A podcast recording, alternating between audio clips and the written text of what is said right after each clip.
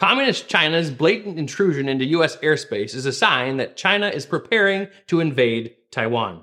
Only clear American military strength and resolve can prevent war.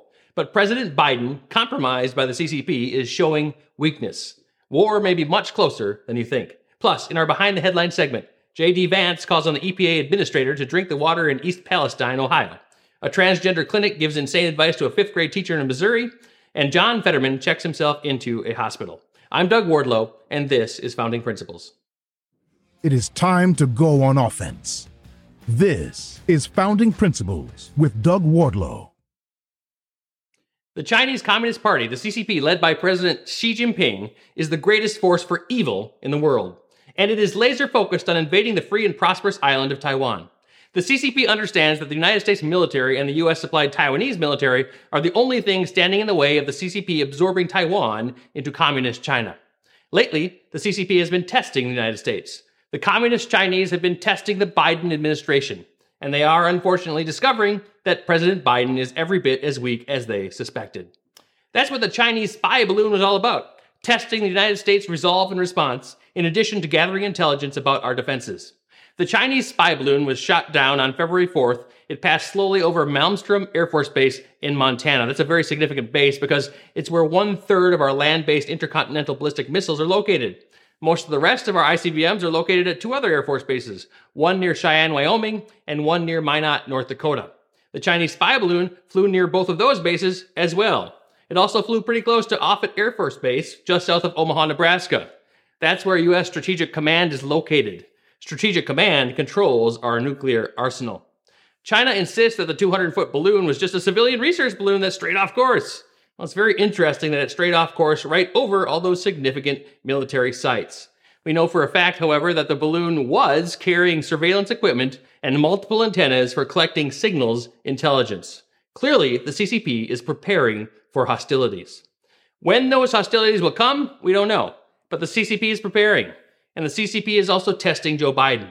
Not surprisingly, Joe Biden failed the test, allowing the Chinese spy balloon to traverse the entire country before belatedly shooting it down over the ocean off the coast of the Carolinas. In remarks he made from the White House, Biden claimed that he acted to protect America. Let's watch. When one of these high altitude surveillance balloons entered our airspace over the continental United States earlier in the month, I gave the order to shoot it down as soon as it would be safe to do so. The military advised against shooting it down over land because of the sheer size of it. It was the size of multiple school buses and it posed a risk to people on the ground if it was shot down where people lived. Instead, we tracked it closely, we analyzed its capabilities, and we learned more about how it operates. Because we knew its path, we were able to protect sensitive sites against collection. We waited until it was safely over water, which would not only protect civilians, but also enable us to recover substantial components for further analysis, for, for, for further analytics. And then we shot it down, sending a clear message, clear message. The violation of our sovereignty is unacceptable. We'll act to protect our country, and we did. All of that was just absolutely absurd. Contrary to what Biden said, shooting down an enemy surveillance craft after it completes its mission does not send the message that a violation of sovereignty is unacceptable. It sends the message that hostile countries can violate our airspace and spy on our military capabilities without consequence. Indeed, the CCP's deliberate, in your face violation of American airspace strongly suggests that Xi Jinping is not deterred by American strength.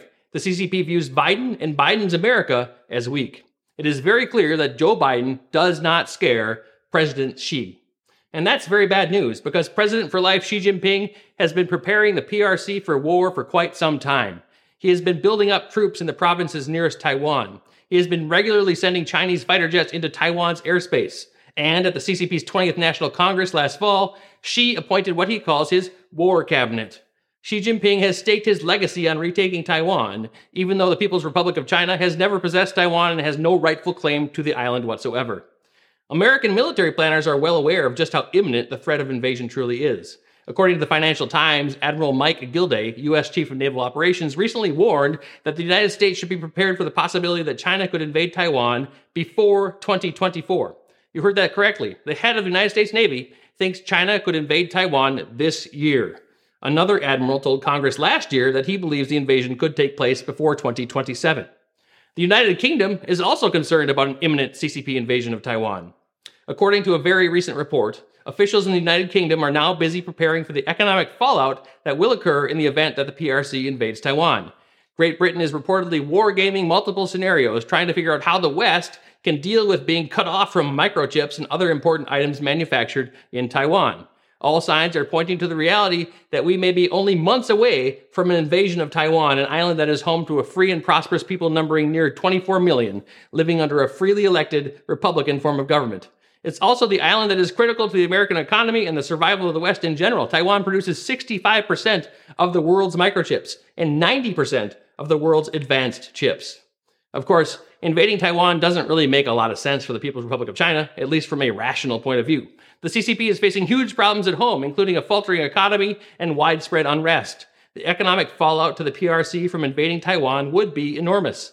Most of China's export markets would likely be cut off and that could send China's already weak economy into a downward spiral. And if the Chinese economy completely fails, that could prompt major uprisings and even the overthrow of the CCP. And the only thing that the CCP has ever cared about is holding on to power.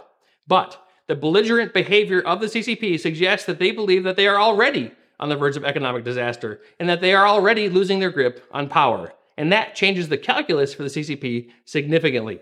And the facts on the ground show that unrest in China and public dissatisfaction with the evil, repressive, and brutal CCP regime is indeed growing. Most recently, thousands of elderly people in Wuhan, the home of COVID 19 and the Wuhan Institute of Virology in central China, took to the streets to protest the Communist Party's proposal to dramatically reduce healthcare benefits, an attempt by the CCP to cut healthcare costs after spending enormous amounts of money on COVID lockdowns and testing. Take a look at this video of one of the protests.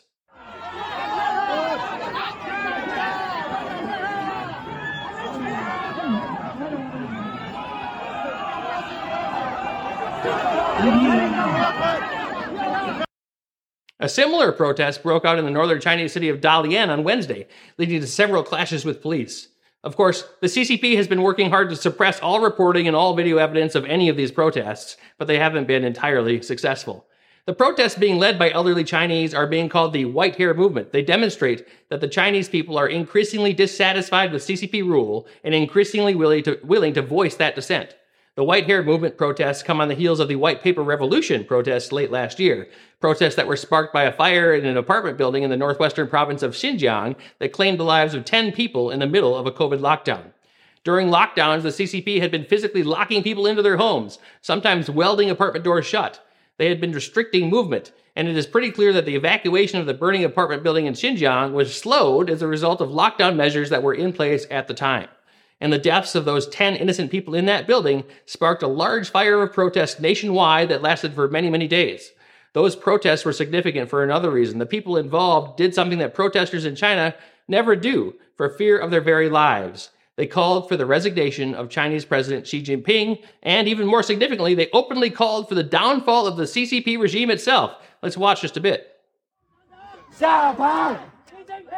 下台！习近平！下台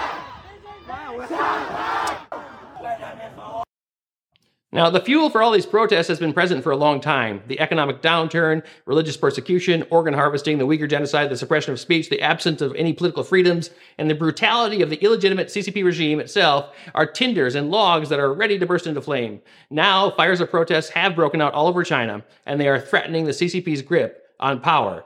Just this week, the human rights organization Freedom House published a report documenting over 1,000 acts of protest in China in the second half of 2022 alone. The CCP regime is fighting back, of course. According to Breitbart News, reports out of Wuhan on Wednesday suggest that the CCP is still using COVID lockdown protocols to keep potential protesters from leaving their homes. Just as I said on the show months ago, China's draconian COVID lockdown measures weren't just about COVID. They were really about controlling and suppressing dissent and controlling dissident activity and anti regime activity. So, what does all this turmoil and unrest in mainland China mean for Taiwan and the United States? Well, considering the CCP's main goal is always to hold on to power at all costs, the severe unrest and impending economic catastrophe in mainland China may cause the CCP to direct national attention outside of China's borders and distract from domestic issues by invading Taiwan. The CCP is so beset by domestic problems that it is like a wounded tiger backed into a corner. Everyone knows just how dangerous a wounded tiger can be. It is liable to lash out in desperation. But thankfully, we have President Joe Biden's steady hand on the helm of the ship of state, projecting American confidence and strength across the globe.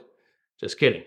American military strength and resolve, the knowledge that if the CCP pulls the trigger and invades Taiwan, they will be soundly defeated and humiliated by the might of the United States.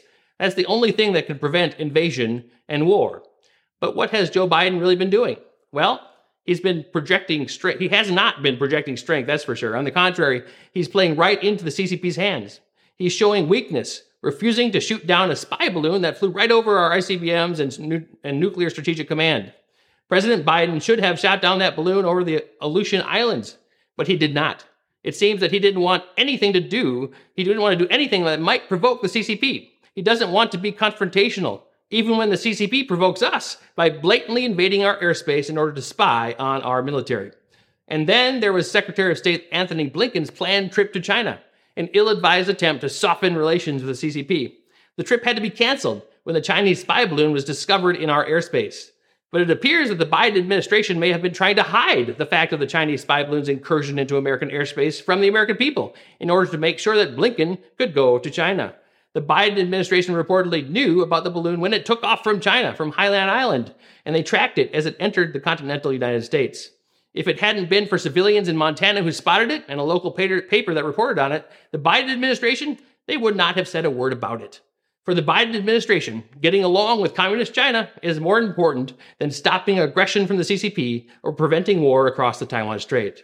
So we have to ask, why is that the case? Well, one possible answer, and I think it is the correct answer, is that Joe Biden is compromised. He has been co opted by the Chinese communists. He and his family have too much to hide in terms of their financial dealings with CCP linked people and companies. Let's consider some of the evidence. First, there's the University of Pennsylvania's Penn Biden Center in Washington, D.C., one of the places where classified documents were reportedly discovered. Well, how was the Penn Biden Center funded? Well, UPenn awarded Joe Biden an honorary professorship at the university. Biden reportedly received a million dollars for visiting the campus just nine times between 2017 and 2019. At the same time, in 2017, the University of Pennsylvania reportedly received $16 million from anonymous Chinese donors, in addition to $14.5 million the next year, which is the year that the Penn Biden Center opened. And then there's Hunter Biden and his business dealings with high level CCP entities and officials. In 2013, Rosemont Seneca Partners, Hunter Biden's investment firm, signed a deal with a subsidiary of a state owned Chinese bank. That deal formed a joint venture investment fund, Bohai Harvest RST. In other words, Hunter's investment firm created a joint venture where one of the partners was controlled and owned by the Communist Party of China. Hunter held a 10% stake in the joint venture. So Hunter Biden was a joint venture partner with an entity owned and controlled by the CCP, and he was lobbying on behalf of that joint venture. By the way, Hunter Biden was doing all of that during the time when he was living at Joe Biden's Delaware home, and that's the same time frame when classified documents were showing up at that home. And then there's the University of Delaware, home to the Biden Institute the University of Delaware received more than $6.7 million in anonymous donations from China, including direct funding from the Chinese government, after Joe Biden set up the Biden Institute there. Prior to the Biden Institute having been set up there, the university had never disclosed any funding from China at all. But just a year after the Biden Institute opened, anonymous donations from China to the University of Delaware suddenly shot up through the ceiling. What's more, it turns out that the idea for the Biden Institute was hatched by none other than Hunter Biden and that's according to emails from Hunter's abandoned laptop. And we recently learned the University of Delaware has been searched by the FBI for classified documents. We are still waiting to hear whether the FBI found anything. So it's pretty clear that President Biden has every reason to play nice with the Chinese Communist Party. Unfortunately, President Biden's weakness and failure to stand up to the CCP encourages China to invade Taiwan and endangers our country and its interests. Now is a time when the United States needs to demonstrate its strength and make a show of solidarity with Taiwan. We should impose severe sanctions on the PRC and refuse to even meet with the CCP and its officials unless they give up their ridiculous territorial claims over Taiwan. We should not be trying to chase the CCP down or seek to soften relations. That just shows weakness. And showing weakness in light of everything going on inside China and the CCP's belligerence is an invitation for war. And now it's time for Behind the Headlines. First, before we get to behind the headlines, if you appreciate the content that we are providing, please go ahead and like the video, subscribe to the channel, drop a comment down in the comment section. Doing all those things helps us tremendously. So, first up today, Senator J.D. Vance of Ohio issued a challenge to EPA Administrator Michael Regan. J.D. Vance said in a speech in Ohio that if the government truly thinks the tap water in East Palestine is safe, then Administrator Michael Regan should drink it. That's a good challenge. As you know, an ecological disaster has overtaken East Palestine, Ohio, following the train derailment and, and massive toxic chemical spill that occurred on February 3rd. It's a story that has not been getting nearly the media attention that it deserves. Several other train derailments and semi truck crashes have led to toxic chemicals being released in communities in the last few weeks as well, and the media isn't covering those stories really either. To the extent that they are covering those stories, they kind of lump them all together. So they're downplaying everything. But have no fear. Secretary of Transportation Pete Buttigieg has the situation under control, except he doesn't at all. Buttigieg assures us that they're monitoring every situation closely, and he tried to minimize the massive ecological disaster in Ohio by explaining that, well, 1,500 train derailments happen every year. Oh, okay. That's inexcusable. It turns out that Pete Buttigieg has zero qualifications to be transportation secretary. He was chosen because of his sexual orientation. So Pete has spent his time calling highways racist and talking about what an exciting time it is to watch Biden's $1.2 trillion infrastructure boondoggle run up the national debt even more. But the truly sad thing is that the rest of the criminally negligent clowns and leftist crazies in the Biden administration, well, they make Pete Buttigieg seem almost competent. Almost, but not quite. Second today, this next story is pretty horrifying and it comes from the great state of Missouri. The vast majority of Missourians, of course, are good people. They are good, God fearing patriots. But as with every state in our nation, a number of terrible leftists who uh, reside in the state of Missouri. And perhaps the most despicable are the ones who work at the Washington University Transgender Center in St. Louis. Several clinicians there recently advised a fifth grade teacher to affirm a group of fifth grade girls who all claimed to be transgender. Reportedly, one of the girls identified as trans, and then she told her friends about it. And then the next thing you know, several of her friends magically discovered that, hey, look, we're transgender as well.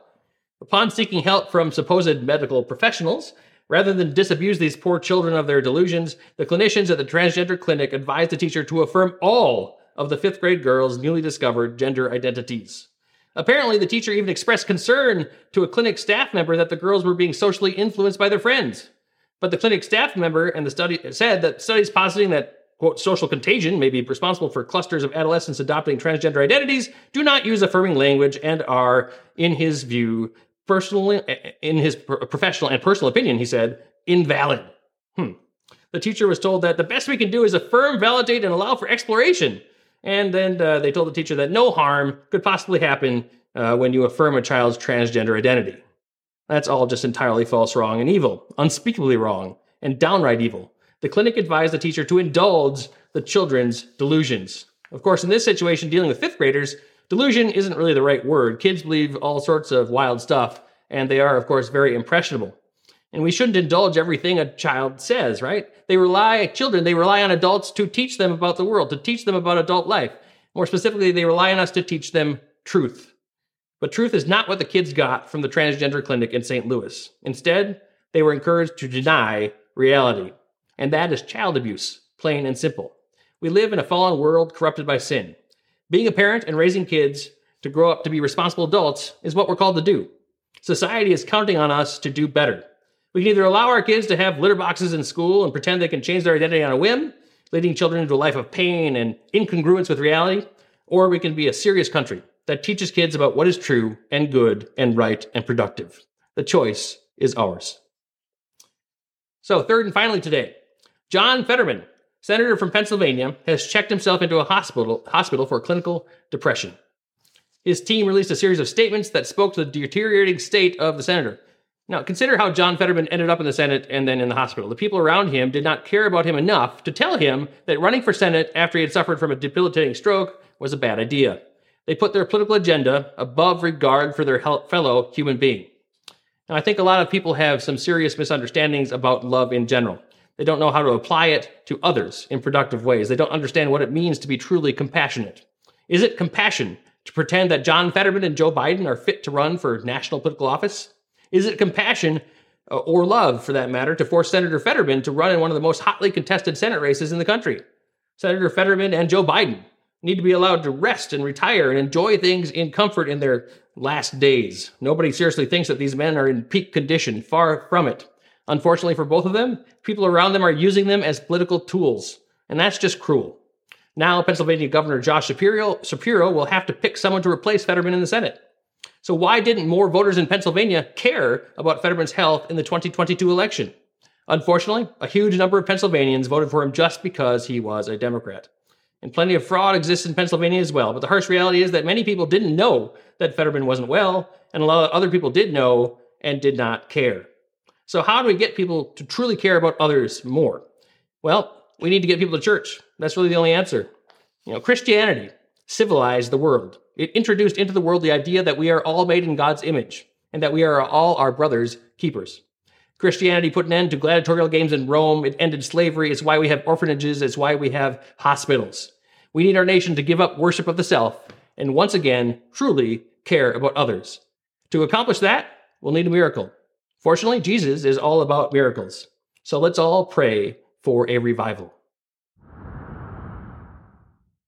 Now it's time to answer a question from our audience. Every show, I answer one question submitted by our viewers and listeners. You can email your questions, by the way, to the email address in the description uh, for the show, or just drop them into the comment section below. Either way will work. Today, our question comes from Ashley in Glendale, Arizona, who asks The Democrats used the courts to push abortion on the whole country when they won Roe versus Wade. Is there some lawsuit that conservatives could bring to force the government to protect the unborn?